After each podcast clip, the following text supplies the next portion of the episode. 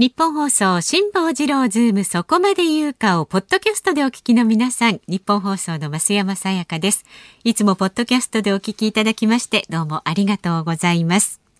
来週12月14日月曜日からの辛坊治郎ズームそこまで言うかではあのプレゼント企画が帰ってきます。辛坊さんの直筆サインと私増山が本番中に書いた落書き入りのクオカード3000円分を毎日3人の方にプレゼントします。ご応募は放送日の深夜0時までお受けしますので、ポッドキャストでお聞きのあなたもぜひご応募ください。そして翌日のオープニングで当選者を発表いたします。詳しいことは番組のホームページかツイッターをご覧になってください。また12月14日月曜日は橋本徹さんも登場します。時間も拡大してお送りいたしますのでぜひお聞きくださいね。さあそれではお待たせいたしました。本日の辛坊治郎ズームそこまで言うか始まり始まり。12月7日月曜日時刻は午後3時半を回りました。FM93 AM1242 ニッポン放送ラジオでお聞きの皆さんこんにちは。辛坊治郎です。パソコン、スマートフォンを使ってラジコでお聞きの皆さん、そしてポッドキャストでお聞きの皆さん、こんにちは。ニッポン放送の増山さやかです。辛坊治郎ズームそこまで言うか。この番組は月曜日から木曜日まで人間味あふれる辛坊さんが無邪気な視点で今一番気になる話題を忖度なく語るニュース解説番組です。私、皆さんご存知の通りですね、えー、週1回1往復しております東京大阪間を、はい、えー、この番組やるためにですね、月曜日に来て、で、月火水と出て、えー、木曜日まで出てですね、木曜日の夜に、うん、大阪に帰って、ね、まあ、週末関西の番組をやって月曜日に戻ってくるということで、えー、えー、その東京と大阪の状況を、まあ、かなりつぶさに定期的に見てるわけですよ。はいはい、で、先週末帰りました。で、先週の木曜日の夜にですね、えー、私あの伊丹空港っていうところに到着してから、えー、家帰るのにですね中央環状線というところを通るわけですが、はい、中央環状線というところの高速道路を通ってるとですね中国自動車道になるのかな？その中国自動車道から右側に昔エキスポランドっていう万博の時にあの大きな遊園地があったところに、えー、今巨大なショッピングセンターとか水族館ができてる商業施設があるんですね、はい、でそこにあの赤い観覧車があってですねあれ？あたまたま赤かったのか？いやいつも赤いのか。まあいいや。で右側にですね観覧車があるんですよ。その観覧車に整体する形で、右側に、えー、伊丹空港方面からですね、えー、東に向かってダーッと高速道路を走ってくると、エキスポランドの跡地のところに右側に大観覧車が見えてくるんですね。で、その大観覧車が見えてくるタイミングで左をふっと見ると、太陽の塔が見えるんです。はい。ほいで、何にも考えずに先週の木曜日にダーッと走り出してて、ああ、右に観覧車が見えてきたな、この辺りで左に太陽の塔が見えるよな、ふっと見たら、太陽の塔がなくなっててですね、マジックかと。よくなんかあるじゃないですか。一昔前マジックで東京タワー消しますとか、ほら、なんかそういうのありましたよね。最近あの手のマジック番組なくなりましたね、そういえば。ですね、確かに。私見た一番すごいマジックはですね、はい、万博の時に、あれ電力館だったかな何館だったか忘れましたけど、うん、初代の引田天功さん、今の2代目の女性の引田天功いますよね。あれの師匠の初代の引田天功さんという人が、万博の間中にですね、毎日1日何回かマジックやるっていうのがあって、その引田天功マジックショーを看板にしているパビリオンというのがあったんですよ。はいで、私、これに結構日産してですね、車が浮くっていうのがあったんです。車が浮くんですよ。引田天候が車を浮かすんですよ。あすげえな引田天候。まあいいや、引田天候はどうでも。ほいで、ふっと左見たら、えー、あれ？いつも太陽の塔が見えるところに、太陽の塔がなくなって、これなんかのマジックかと、えー、こう一瞬思ったんですが、よく目を凝らしたら、暗闇の中に、おぼろに赤く浮かぶたあの太陽の塔があって、あ太陽の塔色色が変わってるとしか思わなかったんです、えー、まあ、関西のニュースに疎くなってましたから、はいはい、で木曜日そのまま家帰って、えー、いろいろこう情報を見たら、うん、あ非常事態宣言で赤信号になったから太陽の塔の色が変わったんだとようやく気がついたのが木曜日の夜ですよ。はいはい、で木曜日の夜に太陽の塔の色が変わりました。もしかするとその時に右側の観覧車も赤く見えたのは私観覧車の色がいいつもい何色かまでは記憶になかったんですけど、ええもしかすると同じ理由で赤くなってたのかもしれない。でそうなんでニュースを見たら、ええ大阪の何話のシンボルであるところの通天閣これも赤く染まってましてねねえー非常事態宣言の発令とともに赤信号の点滅ということで、まあ大阪の主要な施設はこう赤く染まったわけです。それが木曜日の夜なんです。ええとなると、あと、金曜日はもう非常事態宣言の中ですよね。で、週末も非常事態宣言の中ですよね。ええで、関西の人手がどうなったのかというとですね、携帯電話の位置情報をもとに、こう、人手を調べるサイトがあるじゃないですか。あれの情報に基づくと、大阪駅周辺っていうのは、週末の人手は前の週に比べて1割ぐらい少なくなりましたと。とね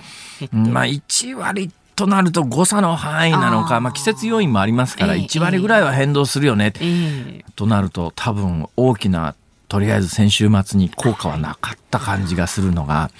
こっから先はちょっとラジオで言うのはためられる話をしますけれども、ええ。あのですねええ。私毎週日曜日、はい。他に予定がないとですねあの妻をあのは散歩に連れてかないと 噛むもんですから。よくおっしゃいますよね、そうやってね、もう妻。が噛まないように、こう散歩に連れてくわけですよえ。ほいで、まあ、いつも4キロの、いまあ、いつものコースがあるんですが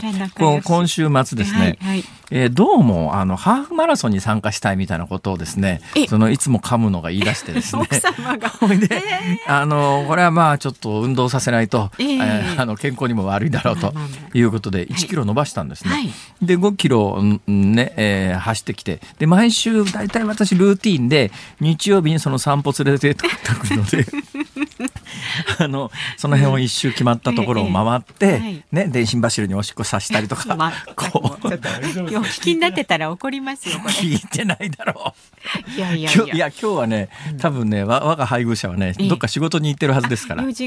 大丈夫です。うちのかみさん私よりずっと忙しいですから。あ、そうですか。はい。なんかの先生みたいなことを着付けの先生とかですねあフラダンスのあの先生とかなんかわけわかんないこといろいろしてたりなんかしてええ私よりずっと忙しいんで今日は多分月曜あやばいポッドキャストまずい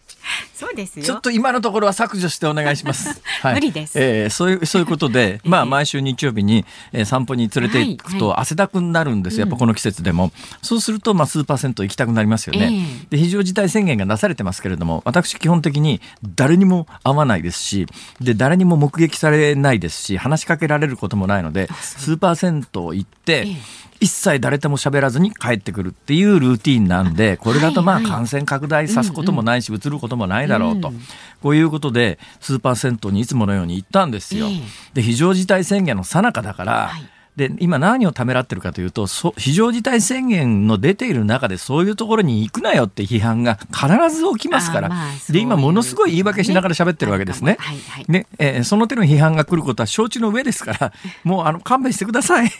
先言っときます。まあでもご自分で、でねスーパー銭湯に行きました。近所のスーパー銭湯、ね、大人料金450円です。えで、450円のスーパー銭湯に行ってですね、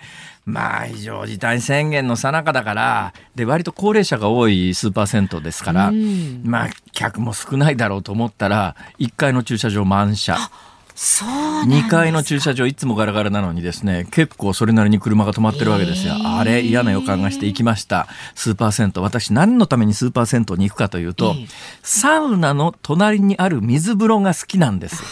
ただ私肌感覚がひ人よりも異常に、あの鋭いので、ええ。あの私本当に信じられないのが、サウナに入ってる親父がですよ、まあ、マナーが悪い連中だとは思うんですけどそのまま汗も流さずにダボーンと水風呂入るのがいるわけですよ、気持ち悪いからやめてくれと思うわけです。ね、でそれ以上に信じられないのが、あのサウナで熱くなった体をそのまんま水風呂につけるなんて私は無理ですそれ。心臓止まるんじゃないかというぐらい、無理ですよね、それ。ところがね、ジャボンジャボン行く人いるんですよ。ね。すげえな、この人たち。私はサウナに行った後はですね、足の指先からほんのちょっとだけ冷水をかけてですね、もうなんか慎3重ですね。分ぐらいかけて、ゆっくりゆっくり心臓に近いところまで上がってきて、で、まあ、そこまで体を慣らさないと、あの水風呂には入れないんですが、でもそうまでして入った水風呂でもええ好きなんです、私。ああのサウナの後の水風呂が好きなもんですですから、だから私そのスーパー銭湯行くんですね、これなかなかね自宅では無理ですから、まあ、ね。ねあの関西方面でですよあの市長室に自分でス サウナ導入して怒られた市長がいましたけども、信じらんないのは、サウナに入るのはいいよ、ねまあよくないですけど、まあ、結局600いくらの電気代返しましたけど600 円かよ。あれねそれ以上電気代返すとですね、いろんな法律に触れてくるんですね。寄付とかなんとかなりますから選挙区内の。だからその使ったと想定される電気代以上の額は返せないんで、いやあれだけ話題になった市長が、市にお金を返金しました。返金額が600円です。ええー、みたいな。何が信じられないかというと、はい、あの市長は全身汗だくになった後どうしてたのかと。それ頭から洗面所かなんか行って トイレの洗面所かなんかで水かぶってたんだろうかとか私はそっちの方がよっぽど気になって。確かにねそのまま洋服着てねで何が言いたいかというと、えー、そのスーパー銭湯で、えー、まあサウナ入った後の水風呂が好きなんで、うん、そのスーパー銭湯のサウナ室に入ったら座るところがないそんなみっちり。満杯立ってる人が隙間に立ってる人がいるんですよ。そうなんですで見渡したら全員高齢者。驚きました。だからこの冬場に感染が拡大している理由はいくつかありますけれども、えーあの、ものすごい人みつみつになってて、先週木曜日に大阪府の非常事態宣言が出されて、不要不急の外出はやめてくださいねって知事があっちこっちのテレビに出て呼びかけてんのに。てっきり大阪なんて閑散としてるのかと思っていやいや、だから大阪駅前の人の移動では、携帯電話の位置情報によると1割減ってるんですが、大阪市内に出てかない代わりに、自宅の近所のスーパー銭湯とか行きやすいところに行って、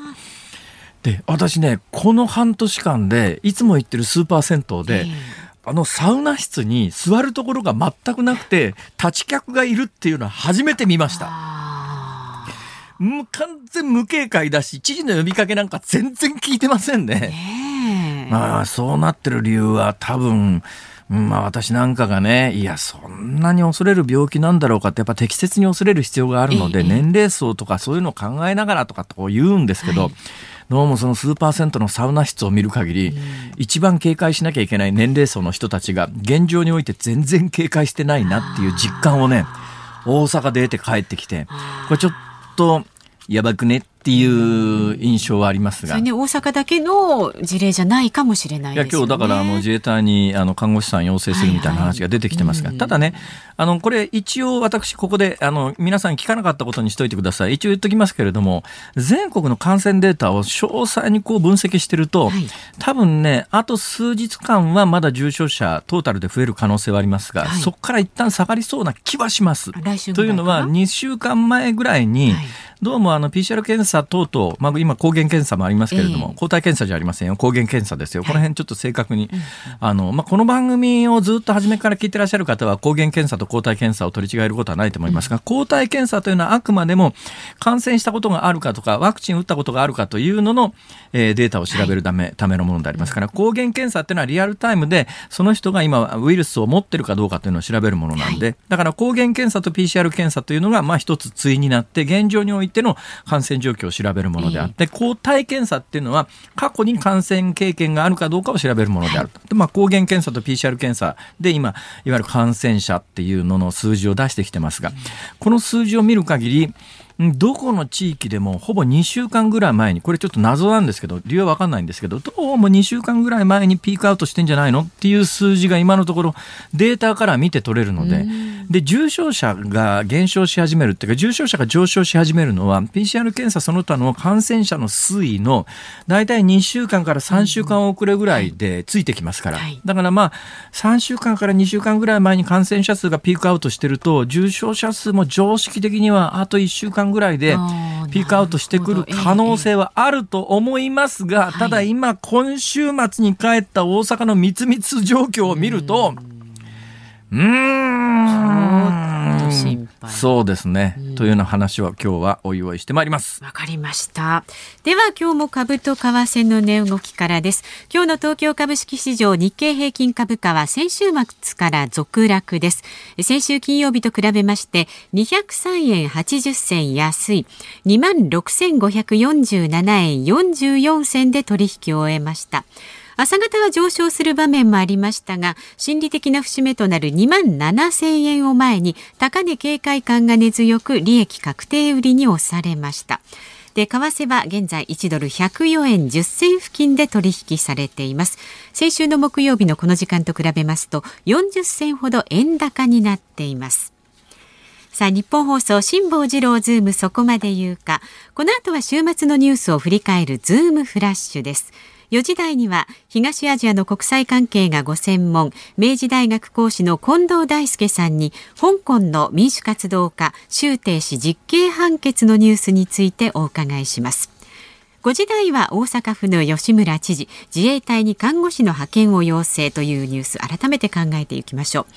さあ番組ではラジオの前のあなたからのご意見をお待ちしています。メールは zoom zoom アットマーク 1242.com 番組を聞いての感想などはツイッターでもつぶやいてください。ハッシュタグ漢字で辛坊治郎、カタカナでズーム、ハッシュタグ辛坊治郎ズームでつぶやいてください。そして辛坊さん今週はねプレゼントあるんですよ。はいはい、何ですか？浜田酒造から本格麦焼酎隠し蔵を2本セットにして毎日5人の方にプレゼントします。いいですね。焼酎、ね、私大好きです。そうですか。はい、樽でね貯蔵熟成した琥珀色の本格麦焼酎隠し蔵は1994年の発売以来時代や世代を超えて組み交わされてきました。厳選した大麦を白麹で仕込み樽熟成生で醸し出された芳醇なバニラのような香りはこの季節かぐわしいお湯割りおすすめだそうですよ。ね、はい熟成した焼酎のお湯割りうまいですよね、ね、応募はメールでお願いします。zoom ズームアットマーク一二四二ドットコムまで本格麦焼酎隠し蔵希望とお書きになった上メッセージをお送りください。ご住所お名前年齢もお忘れなく書いてください、ね、これ私応募して当たっても多分無効なんでしょうねきっとね。まあ辛坊さんにはできればご自分であの、無効ですね、購入していただきたいと、はい、だから皆さんに当たります。そうですよ。当選者の発表は発送をもって返させていただきます。またご応募は二十歳以上の方が対象となります。ご応募お待ちしております。全くどうでもいい話を思い出しちゃったもうついでだから喋りますね。もうこんだけあの時間オープニングで押したらもう、もうもうね あのですね。昔々、私の同期のやつが、あの朝番組のテレビですよ。テレビのローカルの朝番組やってたことがあるんですが、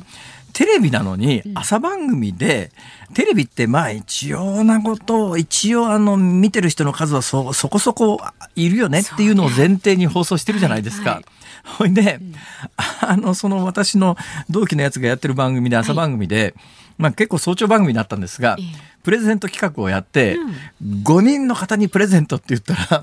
はがきが1枚しか来なかったですね。本当ですか？そいで、えー、どうするっていう話になって、はいスタッフでみんな持って帰ったっていう。いや、まあ、それはね、無駄にすることはできテレビですよ。びっくりしました、私も。そんなことあるんだ、はい、えー、残念ながらこの番組ではそういうことはなさそうなんで、えー、結構な競争率になるかもしれませんが、あの、結構な競争率を、うん、えー、知った上でも応募する価値がありますから。ぜひぜひメッセージとともに送って、はい、樽熟成のバニラのような香りの。はい、えー、みたいですよね。麦焼酎。はい、はい、ぜひどうぞ。さあ、辛坊治郎ズームそこまで言うか、この後は週末のニュースにズームします。日本放送がお送りしています。辛坊治郎ズームそこまで言うか。このコーナーでは辛坊さんが独自の視点でニュースを解説します。まずは先週末から今日にかけてのニュースを1分間で紹介するズームフラッシュです。新型コロナの PCR 検査を税別2900円で受けられる民間の検査センターが4日、東京新橋駅前にオープンしました。完全予約制で1日あたり最大780人を検査できます。今年の1月期から9月期までの東京の商業用不動産投資額が193億ドル、日本円でおよそ2兆円で世界1位になりました。前の年日本は4位でした。インドのテレビ局は6日アメリカの製薬大手ファイザーが新型コロナのワクチンの緊急使用許可をインドの薬品規制当局に申請したと報じました。人口13億人のインドでは新型コロナの死者数が14万人を超えています。読売新聞の GoTo トラベルについての世論調査によりますと継続する方が良いは21%一旦中止する方が良いは57%やめる方が良いは20%でした。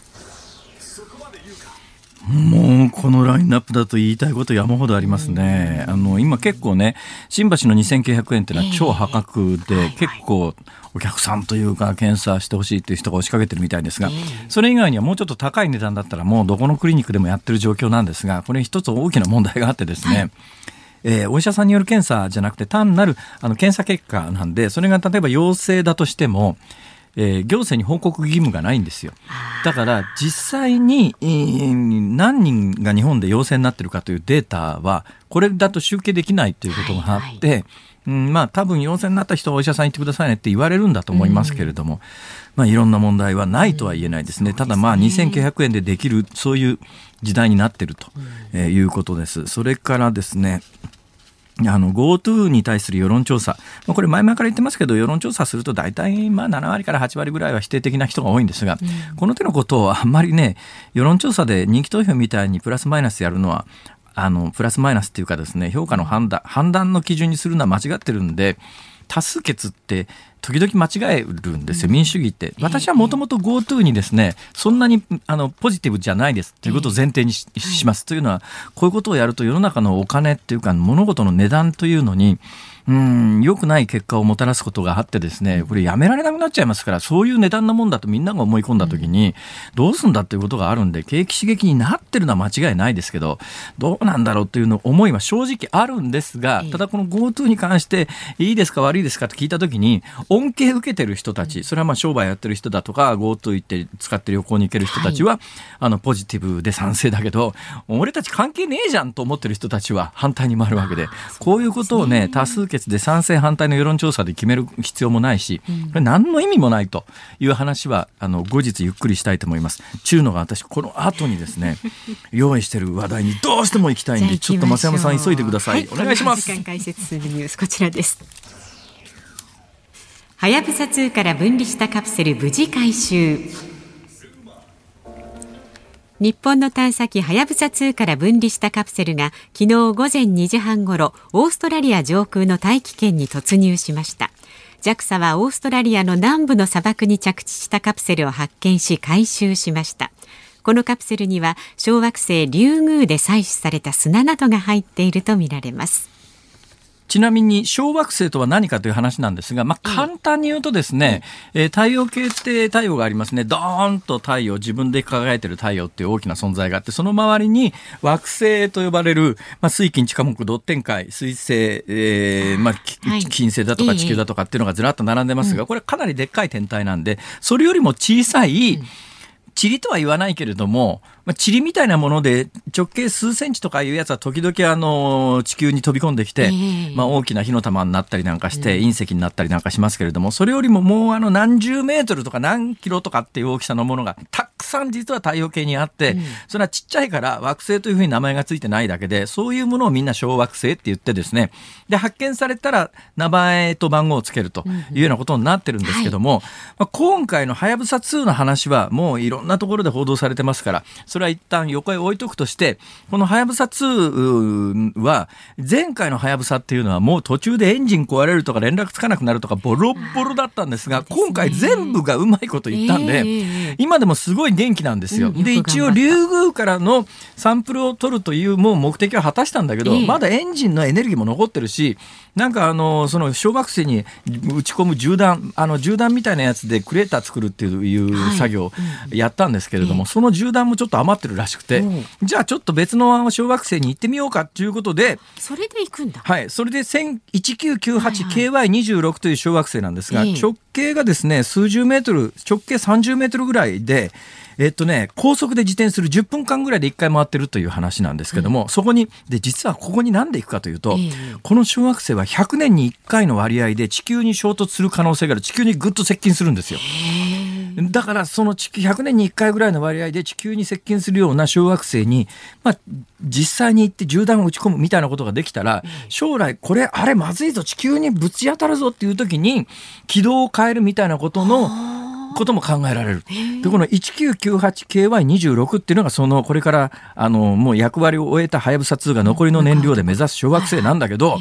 この小惑星、私の感覚で言うと、結構やばいっす。え、やばいの？やばいです。これ1998年に作ら、あの、あの、発見されたんで、ええ。1998KY26 って言ってですね、KY って何かというと、K っていうのはその年の5月に発見された、5月の前半かな後半かな、なんか発見されたということを意味します。Y26 っていうのは、その一定区間の何番目に発見されたかというのを表している、そういう番号で、糸川とか竜宮とかっていうのは、暫定的についたそういう番号の後でついた名前なんですね。だからその名前がまだついてないんですが、ええ。何がこのこれやばいかというとですね、暫定的についてる名前が 1998KY26 ですから、はいはい。この小惑星はね空気読めないですよ ちょっと、ちょっと、ズボンでした。12月7日月曜日時刻は午後4時を回りました有楽町日本放送第3スタジオから辛坊治郎と増山さやかでお送りしています。さあ、メールをご紹介しましょう。墨田区にお住まいの龍吉さん。えー新型コロナで10代女性死亡の集計ミスがあったというニューはいはい。はいはいはいス、辛坊さんは何が原因だと見ていますか？何が原因っていうかですね、それあの検証せずに発表しちゃった厚生労働省の発表がいかにいいいい加減かということで普通ねあれ最初にどういう形で発表するかというと、はい。毎日ですね年代別の棒グラフみたいなやつをダーンと発表するわけですよ、ええ。そのところでマスコミがそれを見たときにあれ？10代で一人亡くなってるよって気がついて厚生労働省に問い合わせてこれどういう人ですかと、えーなんか持病があった人ですかと、それとも全く持病がなくて突然亡くなったんですかって聞いたら厚生労働省は最初、えーそういう個人情報につながることはあの公表できませんって言ったんだよ。でもなんとか全国から集まってきたデータを検証せずに右から左にそのまま出しただけででマスコミにそう言われて多分不安になった厚生労働省がその数字を上げてきた自治体に聞いたらいやその人いません。えー？みたいな話 になくなってませんえーみたいな話になってごめんなさいって何時間か後に訂正したんだけど。そんないい加減な発表の仕方があるかと、そんないい加減なデータをもとに対策なんかそもそもできないだろうと、もう本当にご指摘の通りですね。ひでえ話です。さあそれからですね、はいはい。あもう一つこちらね。神奈川県藤沢市の吉と中吉はどちらが上なのかさん。吉と中吉は、え大吉、中吉、小吉、え吉吉。とその間に吉を入れてる人あの神社はありますね、うん。だから神社によって違うんじゃないでしょうか、とね。答えは。そうなんだ今それがそれはねあのラジオネームあラジオネームですか。はい失礼しました。えー、辛坊さんがお話の先、えーお話を先の回にまたぐのはしょっちゅうなのでいつもあまり気にしてないんですがこれだけは気になって仕方がありません、番組が始まったばかりの頃昔辛坊さんが中森明菜さんを激怒させた話をいずれ必ずしますとおっしゃっていたのを覚えておられますか？太平洋の彼方に旅立たれる前にぜひお聞きしたいと思っています何卒よろしくお願いします？ました。じゃあもう今喋りましょうか。これね、ちょっとね、専門的すぎてね、一般の方はついてこられないし、私もついてこられなくて、この話題で多分理解できるのはミスターさんだけだと思うんですがあの、中森明菜さんが歌を歌うと。はいでね、妹さんかなんかの結婚式の場で歌う予定だったんですよ。まあそこで歌うんですね。それで、事前にミキサーさんに、あの、歌を歌う時に、会場に流す音と、はいオンエアで流す音は別ですから、オンエアの音では歌えませんので、切り替えなきゃいけないんで、イントロが終わる3秒前かなんかに喋るのやめてくださいと。で、辛坊さんがイントロで喋ってるところで、喋り終わって3秒間で、オンエアで流れてる音と、それから歌、歌手用に流す PA っていうのありますね、現場の音を。切り替えますからって言ったん、言われてたんだけど、私も新人だったんで、ギリギリまで喋り込んじゃったんですよ。そしたらミキサーさんが音を乗り換えるタイミングがなかなくなっちゃって、そのまんま、あの、のお音源で中森明菜さんは歌わざるを得なくなっちゃったのよ。はいはいほいで中森明菜さんはでもね、偉いのは何事もなかったように歌い切ったんです。で、ですね中継がバーンと切れた後、なんでこの音源が流れるのよって言って激怒されて、正直私が悪いんですよ。だからはいはい。ごめんなさいなんだけど、はい。その怒りがミキサーさんのところに行って、かわいそう。そうなんです。ミキサーさん悪くないんだよ。だけど俺が悪いんだけどさ、はいはい。それで言っ妹さんの結婚式だから、ええ。結婚式の雰囲気台無しになるじゃないですか。ええ。だけど中森明菜さんが偉いのは、そこで一旦落ち着かれたら、ええ。我々にですね、先ほどは興奮してごめんなさいって言って、その立食形式かなんかの食事を取り分けて持ってきてくれたんですよ。俺そっからね、申し訳なさもあって、すごいファンになったの。あ、そうはい。どうでしょうか、これで。すっきりしていただきましたでしょうか？ましたかね。まあ、要は辛坊さんが喋りすぎたのがね、原因だっていうことで怒っちゃったってことですね。そういうことです。はい。いやー衝撃の事実でした。はいした 番組ではラジオの前のあなたからのご意見もお待ちしています。メールは z o o m zoom アットマーク一二四二ドットコム。感想はツイッターでハッシュタグ辛坊治郎ズームでつぶやいてください。今週は浜田酒造から本格麦焼酎隠し蔵を2本セットにして毎日5人の方にプレゼントします。ご応募は20歳以上の方が対象となりますのでね、ご応募お待ちしています。さあ、それからもう一つここで番組からのお知らせです。来週12月14日月曜日からの辛坊治郎ズームそこまで言うかは、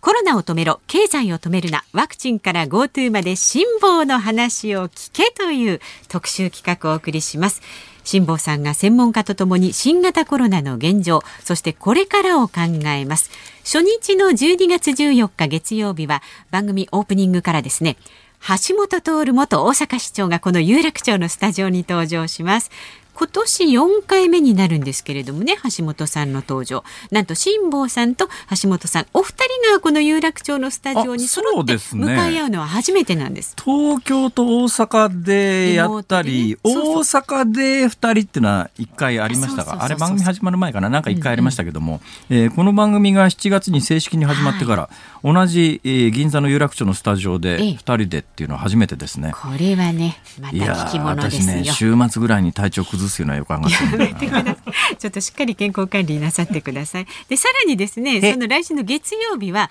夜7時まで時間延長スペシャルでこのズームをお送りします。なんで？なんでってどういうことそれ？いいじゃないですか。みんながそうそうです、ね。それは運動さんですね。いや、大野さんじゃありませんよ。何を言ってんですか？ということで、そのうち怒られるよ。そうですよ。いくら言い怒られるよ、方。でもね。はい。え橋本さんもえ、7時まで延長？そうで橋本さんもいつもより長めに2時間は出ていただくということですね確保してますよ。しっかりと。なんだそれ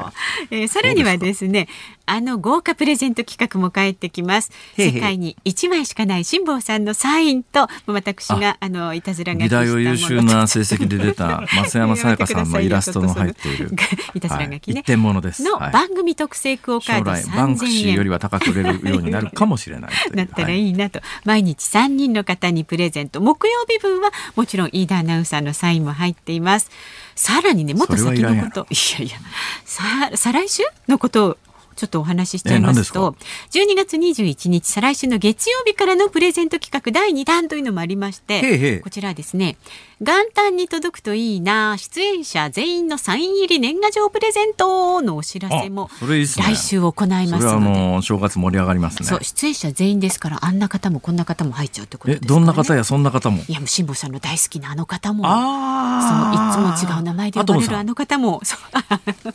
そう入っちゃいますのでね、楽しみにしておいてくださいね。この発表も来週ございます。詳しいことは番組ホームページもご覧になってください。さあこの後は中国問題にズームしていきます。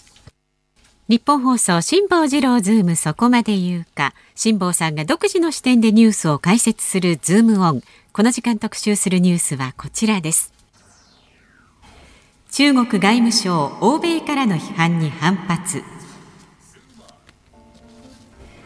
香港の民主活動家周庭氏らが実刑判決を言い渡されたことを受けアメリカやヨーロッパから批判が出ています。これについて中国外務省の報道官は4日香港は法治社会であり犯罪者の法的責任を追及することは誰かが中傷できるものではないと述べました。さあではここで東アジアの国際関係がご専門明治大学講師の近藤大輔さんにこの問題についてお電話で伺います近藤さんよろしくお願いします。あよろしくお願いします。よろしくお願いしますこんにちは、どうも。近藤さん、はい。毎回聞いてるかもしれませんけどえ、何ですか肩書きが明治大学講師になってますよ。え、そうですよ。番組ごとで私肩書き変えてません？え、学生300人いるんですよ。え、そうなんですか？そうなんですよ。じゃあテストやって採点したりするんですか？します、します。え今でもリモートですか？どんな？一番多いんですよ、学生。ほら。リモートですか、今？はい、そうです。ズームでやっております。へえ、大変ですね。ご苦労様です。で、今回の周庭さんの懲役10ヶ月でしたっけ？ええあ、懲懲役？禁錮？どっちですかね、これ？金庫ですね禁。錮ですか？禁錮。禁錮はい10ヶ月。どうですか、この量刑は最初聞いたときどういう印象でした？いや、私はですね、あの、これ3人、あの、あれだったんですね。あの、高志宝さんってもう一人、あの、いますね、有名な人が。はいはいはい彼が13.5ヶ月ですね。はいはい。それから、あんまり日本ではニュースになっていないんですけど、リミン・ってもう一人いるんですよ。この人は7ヶ月なんですね。ほうほで、まあ、あの、それぞれその7ヶ月、10ヶ月、13.5ヶ月ということなんですけれどう。も、はいはいはい。結局はですね、その、中国もしくは香港当局からするとですね、ええ。あの、何ヶ月でもよかったと思うんですよ。ほうほ要はですね、来年7月1日に共産党100周年を控えてまして、う。はいはいはい。中国共産党ですね。はいはいはい。で、この時までとにかくこう、あの、表に出したくないっていうのが本音だと思うんですよ。なるほど。だからまあ、そこまでは何かの伸ばしてですね、その、ええとにかくその、あの、あの、表に出さないで、それで100周年が終わったら出してくると、そういうことなんじゃないですかね。なるほど。で、周庭さんに関しては、はい。あのー確か、あの、今回の、あの、はい。懲役刑じゃなくて禁錮刑になった罪とは別にですね、はい。国家安全維持法違反かなんかで別の罪でも起訴されてたりなんかしませんでしたっけ？そうですね、あの国家安全維持法はですね、そのあの6月に施行されたんで、あのそのあれ、結構広い範囲でいろんなことができる法律になってまして、ええ。そのあの十分それはできますね、はい。これ、周庭さん、もう一遍国家安全維持法違反でもう一遍摘発されて、もう一遍別の長い懲役っていうことも十分ありいや、私はそこまではないと思うんですね。あそれはないですかはいはいあのつまりもうもう、もう一度申し上げますけど、そのあの7月1日のですね、ええあの来年のそのはい共産党100周年、こここさえ乗り切ればですね、はい。あのポンポンポンと出してくるような気がしますね。なるほどね。はいまあ、それだとすると、はい、うん、まあ、それでも良かったとはなかなか言いづらい局面ではありますけれども、まあ、あのー今回ですね、このタイミングで、えー3人に懲役禁錮っていうのを、禁錮刑を出した理由は、何があるんですかね？今、その中国共産党創建100周年とは別に他に何かありますか？えっと、いや、まあ、ですから、その、あの、とにかくその、あのなんていうんですかね、もうそれに尽きるとは思うんですけれども、まあ、他にはですね、あのその、あのやっぱりそのアメリカの大統領選挙がありましたね、11月はいはい3日に。それで、その後1月20日に就任するわけですけれども、えその間の空白が2ヶ月半あるわけですね。えはいはい。で、この時はそのアメリカの外交が事実上ストップしますので、ええこの間にですね、いろんなことをやってしまおうとはあ。いうことがあるわけですね。ほうほうほうほですから実際3人を捕まえましたけれども、そんなにそのアメリカは大きあの強く出てないわけですね。う。ええ今その、あの移行期間ですから、大統領の。っていうことを狙ったというのがもう一つはあると思いますね。なるほど。で、台湾問題ともなんか関係してるというようなあ話も。あそれはあの長期的に見るとしてると思いますね。あのとにかくそのあの台湾の統一をですね今、ええ習近平政権、急いでまして、ほその当初はあの時間が経てば、ですねその台湾の軍とあと中国の人民解放軍の差がどんどんつくわけですねう。。はいはい。中国があの軍拡やってますから、ええええそれで統一しやすくなると思ってたんですけれども、あのこのところのですねそのアメリカとその台湾の蔡英文政権の結びつきというのが中国の想定を超えてまして、ほそれで中国としてはもうその統一を急ぐべきではないかと。いうう話があのかなり出てきてるんですね。どうなんですかね。私もちょっとそのあたりの軍事力はよく分かってないんですけども。ええ、台湾ってまあ、いや、ちっちゃいじゃないですか。で、はいはい。台湾の持ってる軍事力と、はい。中国が持ってる軍事力だと、もう全くの勝負にならないような印象を私は個人的に持ってるんですけど、実際はそうでもないんですか？あの台湾はですねもうとにかくその、あのーひたすら専守防衛みたいに徹するようにししようとしてるみたいですけれども、ええやっぱりその物量でですねどうしてもやっぱり、あのー、かなわないですよね、はい。でアメリカがやっぱりそのそこでどどこまで助けるかどうかとも、それにつきかかってくると思いますね。え。ですから中国としては、そのアメリカが台湾にその加勢しないということを判断した段階で決断する可能性がありますよね。となると、何ですか、近藤さんの見立て、近藤さんは比較的あの中国共産党には厳しくない立場いやそんなことないいやいやいやいや、いやいや、逆にだから、近藤さんの言葉が非常に信用できるのは、はいどうなんですか、中国共産党の意思として、台湾を武力侵攻、武力統一っていうのは考えてるんですかね？ああの十分考えてると思いますね。あのあのやっぱりその2014年のですね2月にあのソチオリンピックはロシアでありまして。その翌月3月にですね、ええあのプーチン政権があのクリミア半島をあの一気にこうあの占領してしまいましたねええあれがですね非常にその中国共産党の人たちにこう印象深く残ってるんですよ。あああいうことができるんだと。そうなんですよ、あここれできるんだということで、ですね、ええで今度、2022年の2月には北京の冬のオリンピックがあるんですよ。はい。で、ちょうどその時に、秋にで、その年の秋ですね、2022年の秋に、えええー第20回目の共産党大会がありまして、はい。そこで習近平あの総書記が、その、再任されるかどうかというのはかかってるわけですよ。ええええええなので、やっぱり強気に出る年なんですね、2022年というのは。となると、はい。あの近藤さんの感覚でも、もうこの2022年までの短いスパンの中で、はい。台湾をめぐって武力衝突があり得るっていうことですね。あり得ると思いますね。あの、まあ、だからアメリカがどう出るか次第なんですけれども、アメリカがもう全く手出ししてこないということをですね、確信したらですね、はい。あの、十分あり得ると思いますね。しょえー、それ、きな臭いっていうか、近藤さん、はい。なんとかしてください。いや、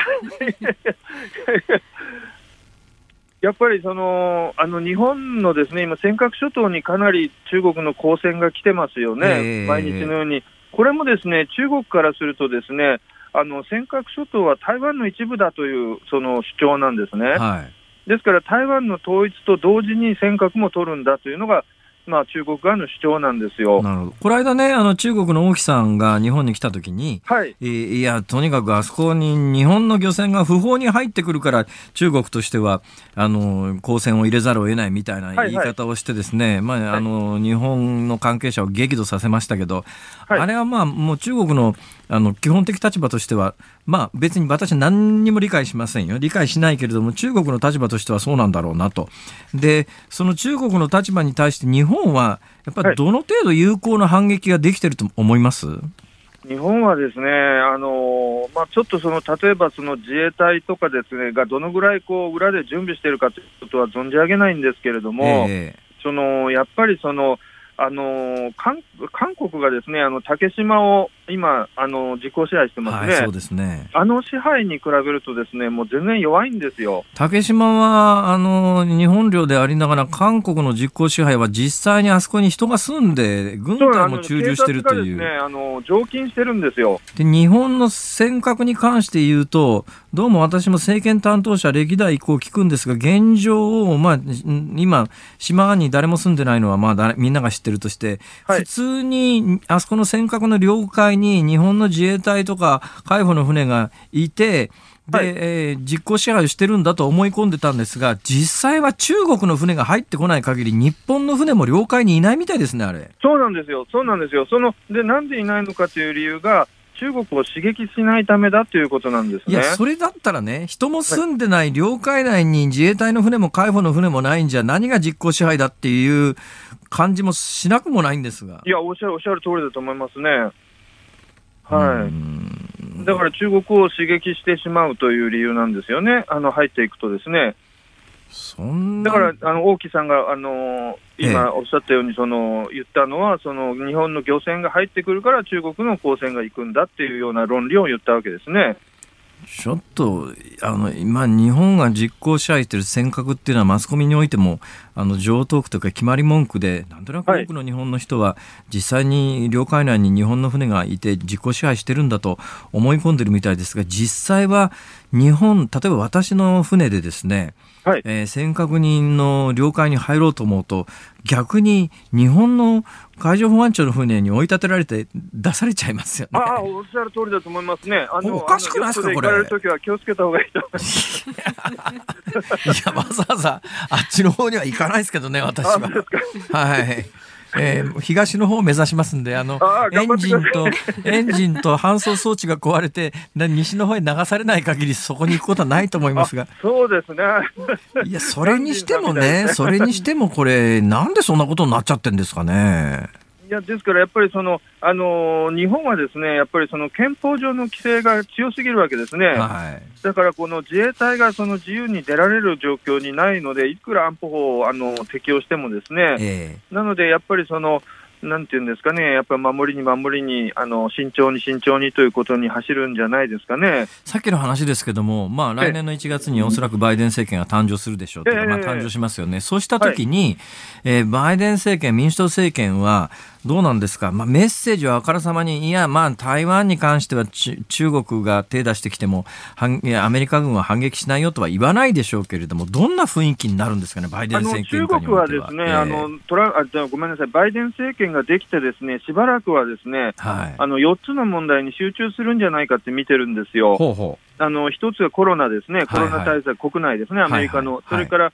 えっと、2つ目がそのあのアメリカの経済復興ですう。ね、えそれから3つ目がその黒人差別とか、その差別を和解させる問題ですえね、はいはい。で4つ目が地球の温暖化対策ですね、はいはい。でこれ、どれも中国問題引っかかんないんですよ。なるほど。ですから、まあ、短期的には中国をこう、なんていうの、トランプ政権みたいにこう襲ってこないとはいいう。ふうに見てるんですね。えーうん、その皆さん、皆さんというか、あの、近藤さんがおっしゃることの帰結というか結論を言うと、そういう状況だったら中国は、えーあの、ソソ連、旧ロシアじゃなくて今のロシアがクリミア半島を取りに来たみたいに、台湾にある日突然、どんな形で侵攻してくると考えます？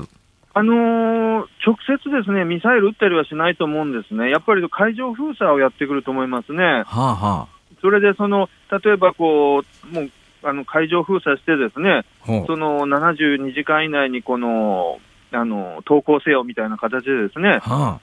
その、もう人民解放軍を、あの、無血入場ですね、させるとええいうような方向に持っていこうとしてると思いますね。それだけど、す今、今4つの条件、状況で、バイデン政権はアメリカの国内問題にかかりきりだとは言う言う言ってもですよ、そこまでされたときにアメリカが本当に黙って何もしないってことがあるんですかね？いや、それはないと思いますね。ですから、そこがやっぱり米中の駆け引きが、また新たな駆け引きが始まってくるんだと思いますね。ああ。うん。まあ、となると、その前段階として海上封鎖ぐらいまでは、まずはああると考えた方がいいってことですか？そうですあのやっぱり蔡英文政権がですねもう一国二制度は無理だというのがですね、まあ、台湾も一国二二制度、香港式あのしたくないと思ってますし、ええもう中国も諦めてるんですよ。はもう去年のあの前半までは一国二制度、あの香港式で台湾をって呼びかけてたんですけれどあ。も、ええええもうああの両方とも諦めてるんですね。となると、残る手段としては武力と。そういうことですか。そうなんですね、そうなんですね、はい、はい。近藤さん、はいちょっと近藤さんの力で中国共産党政権を説得して、そんなことやめた方がいいよとか辛。坊さんのが100倍ぐらい影響力ありますよ何を言ってんですか私は何の影響力もありませんがな、それ。私はとにかく今、あの、太平洋横断中に、どっかの国に潜水艦攻撃されないことを祈るばっかりですから。そうですね、尖閣に迷い込まないように笑い事じゃないって。近藤さん、ありがとうございました。はいありがとうございました。明治大学講師の近藤大輔さんでした。12月7日月曜日、時刻は午後5時を回りました。辛坊治郎です。日本放送の増山さやかです。辛坊治郎ズームそこまで言うか。恒例の辛坊さんのエンディングリクエストコーナー。先週ね、えー男性2人で、まあ、デュエットというか、デュオっていうね、えー特集だったんですが、まあ、今週は、とにかくあの、2人が歌ってるかどうかはともかくとして、男性2人で、えー音楽活動してる皆さんをお届けしようと思ってたんですけど、この週末ね、はい。ラジオ聞いてたらやたらね、ジョン・レノンがかかるんですよ。それでふっと思ったんですけど、あ、そうか、明日12月8日はジョン・レノンの命日だなと。ですね。で私社会人始めた1980年の12月8日だったんで私衝撃で覚えててその後あそののジョン・レノンが殺害されたですね、はニューヨークのセントラルパークウエストっていうところええにジョン・レノン小野洋子が住んでたマンションがあるんですけど、ええダコタハウスっていう,、はいっていうね建物なんですがここの前見に行ったりとかね。結構ジョン・レノンはそれなりに。で今年はちょっと意味があるのは、あの、1980年に殺されてから、丸40年で、で、ジョン・レノン生まれたのは1940年なんで、生誕丸80年なんですよ。だから、いろんな節目で今週、ジョン・レノンかかりまくるという、そういう一週間なんで、そういう時にわざわざこの番組でジョン・レノンかけるのもなあと思ったんですけど、やっぱり、そういうのには乗った方がよかろうといいん。じゃないですか？いいんじゃないですか？いいですか？じゃあ、ジョン・レノン。ジョン・レノンと聞くとですね、まあ、ビートルズ時代の曲は山ほどありますけど、はジョン・レノン一人になってからの活動で、私がパッと聞いて、すぐに浮かぶのが、イマジンですね。イマジン。もうこれ代表。大体この曲には一番下に、地下のところに、イマジンスタジオっていうジョンレ、小野洋子さん、ジョン・レノンさんゆかりのスタジオがありますからやらないわけいかないっしょ。そうですねだからまあ、1回目としては、あの、ジョン・レノンのイマジン。いいチョイスお願いしますはい、お願いします。さあ、ラジオの前のあなたからのご意見、この番組では24時間お受けしています。明日の放送で扱ってほしいニュースなどでも結構ですのでね、送ってください。メールは zoom アットマーク 1242.com。ツイッターもチェックしています。ハッシュタグ漢字で辛坊治郎、カタカナでズーム、ハッシュタグ辛坊治郎ズームであなたからのご意見お待ちしています。辛坊さんが独自の視点でニュースを解説するズームオン。今日最後のズームオンはこちらです。大阪府知事自衛隊に看護官の派遣を要請。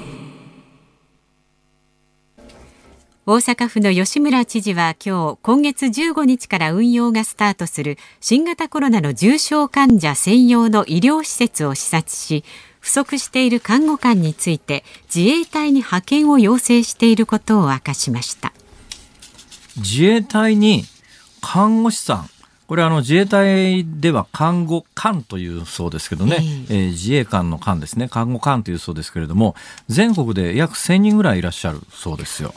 でね、あの、防衛医大って今ありますよね。で、防衛医大等出た方が中心だと思いますけども、医官というお医者さんですね。医官の方が500人ぐらいいらっしゃるとい。うことで、で、何が起きてるかというと、大阪はですね、あの、かなり早い段階で、まあ、冬場にはかなり患者さんも、う重症者も増えそうだということで、まあ、コロナ専門病院を作ったり、それから、あの、プレハブの重症病棟。で、これね、もともとプレハブの重症病棟を作った時には、政府が緊急事態宣言を出さないと、そのプレハブ作りの急増の重症病棟は使えないっていう、い一応国レベルのルールになってたんですが、大阪府は独自に交渉して、で、この大阪府が独自に作ったプレハブの、えー重症者用の施設っていうのは、緊急事態宣言が出されなくても使えるようにということで、これはもう話がまとまって使えるようになったんですが、ベッド数は確保してんだけど、看護師さんが集まらないんですよ。よくね、えー今頃に、い今頃何やってんだっていう世論は一部に確かにあります。つまりもう冬になったら患者が増えるってもう分かってたんだから、もっと早く準備しろよっていうのはよくあのネット上で聞かれる言論なんですけども、まあ行政もバカじゃないですから、大阪なんかかなり積極的に、まだ国の許可が得られない状況でも重症病棟はプレハブでたくさん作ったりしてるんだけど、施設はお金出しゃいくらでも作れますけれども、そこで働くお医者さんと看護師さんは、そう急に増えないわけですよ。で、大阪府は建物を作りました。プレハブで作りました。使用許可も国からもらいました。ところが看護師さんが必要なだけ集まらないと。で、今どうやって集めてるかというと、1ヶ月、月額50万円の給料プラス手当。おはいどうですかね、感覚的に。50万円プラス手当というのは、まあ、それなりの待遇じゃないかという気もするんですが、これでも全然集まらないと。でもつまり50万円ぐらいだと東京あたりだとまあよく頑張ってる看護師さんでそのぐらいの給料をもらってる人っているんでしょうね。みんながみんなこの50万プラス手当もらってるとは思いませんし、大体あの額面ってやつと手取りは全然違いますからね。ね。だから給与明細の額面上は50万円になってても、実際手取り、え、こんなにいろんなところでさっ引かれてこんだけしか残んないのっていうのがありますから、だから額面で50万円っていうのがそれほど大して魅力的ではないのかもしれないということと、それからまあおそらくね、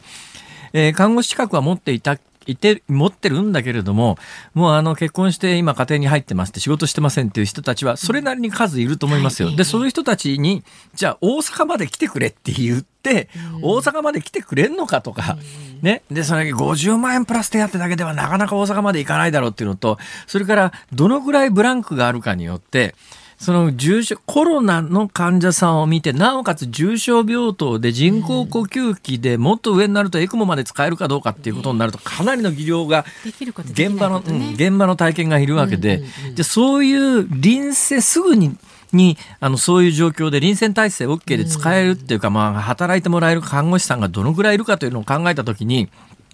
施設の数増やすのは、まあお金さえかけりゃ建物作ってベッド作って機械買ってきてはできても、そこで働く人確保するというのが、そんなに簡単な話話ではない。っていうことになると、まあ即戦力の自衛隊の皆さんにお願いするっていうのは、まあ、発想としてはありなんだろうし、自衛隊の皆さんも、あの、自衛隊の皆さん本当にね、私の救助にすら来てくれるぐらいですから、まあ必要とされ、あればどこでも行くっていう皆さんが大半だと思いますけれども、えーえーまあ、大変な負担をかけることになるよな、ということで。で、なおかつ、これも前々から、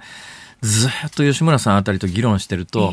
ええー、オフレコ、オンレコの話で出てくるのは、ただこれね、オンオフレコだと、まあそれは本当に大変だね、なんとかしなきゃねっていう話なんだけど、オンレコで喋った瞬間に一部でものすごい批判を、実は吉村さんが、これも私が悪いんですけどね、私の番組の中で、いや、キャパが決まってるんだと。で、キャパが、それはどんだけ金を使ってやったところで、住民と同じ数だけの人間が、例えば仮に重症になった時に、それなんとかカバーできるだけの重症病棟を作れるのかっていうと、それは物理的に絶対無理だと。はいはい、できる上限は限られてると。じゃあそれ、万万万が一、そのキャパの上限を超える、あるいは超えそうになった時どうするのかと。うん、じゃあ、あの、ある年齢層であるとかっていうようなことで、なんかその、えー、トリアージっていう言葉ありますけれども、じゃ優先順位つけるみたいなことをしなきゃいけないのかというと、公式見解としては、そういうことにならないように感染予防をお願いするし、対策を立てていますというのが正しい答えなんだけれども、ね、本気で考えたら、でももしそんな時はどうしたらいいかというところは、やっぱり、担当者としては考えなきゃいけないんだけど、それ考えてますって言った瞬間に命を差別するのかって言って大クレームする人がいるっていうね、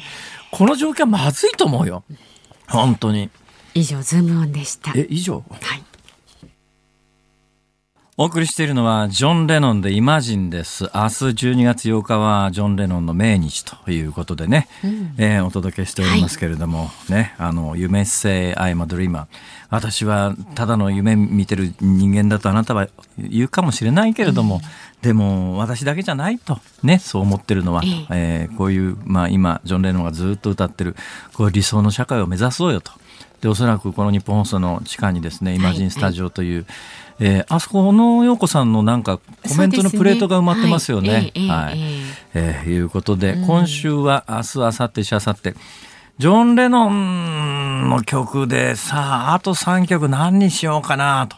えちょっと真剣に選んでお届けいたします。えーえー、辛抱チョイスでお願いします。へへさあお聞きの日本放送この後は健康あるあるワンダフを挟みましてショーアップナイターショーアップスポーツです。で明日朝6時からの飯田浩二の OK 工事アップコメンテーターは参議院議員で自民党感染症対策本部、えー、本部長代理の武見敬三さん。新型コロナの感染拡大防止と社会経済活動の両立には何が必要なのかどうすればこのトンネルを抜けられるのかなどを伺うということです。で明日の午後3時半からの辛坊治郎ズームそこまで言うかは不妊治療の現状と課題について名古屋市立大学病院の杉浦真由美教授に伺います。もう番組終了間際にこんなこと言うのなんですけれども、冒頭お話したはやぶさ2がですね、今後を目指す将来もしかすると地球に激突する可能性がないと言えない 1998KY26 の紹介をしたときに、この惑星、小惑星は危ないと。何せ KY だから空気読めないって言ったんですが、はい。これ皆さんちゃんと伝わってんのかな？KY 空気読めない以上でした。また明日。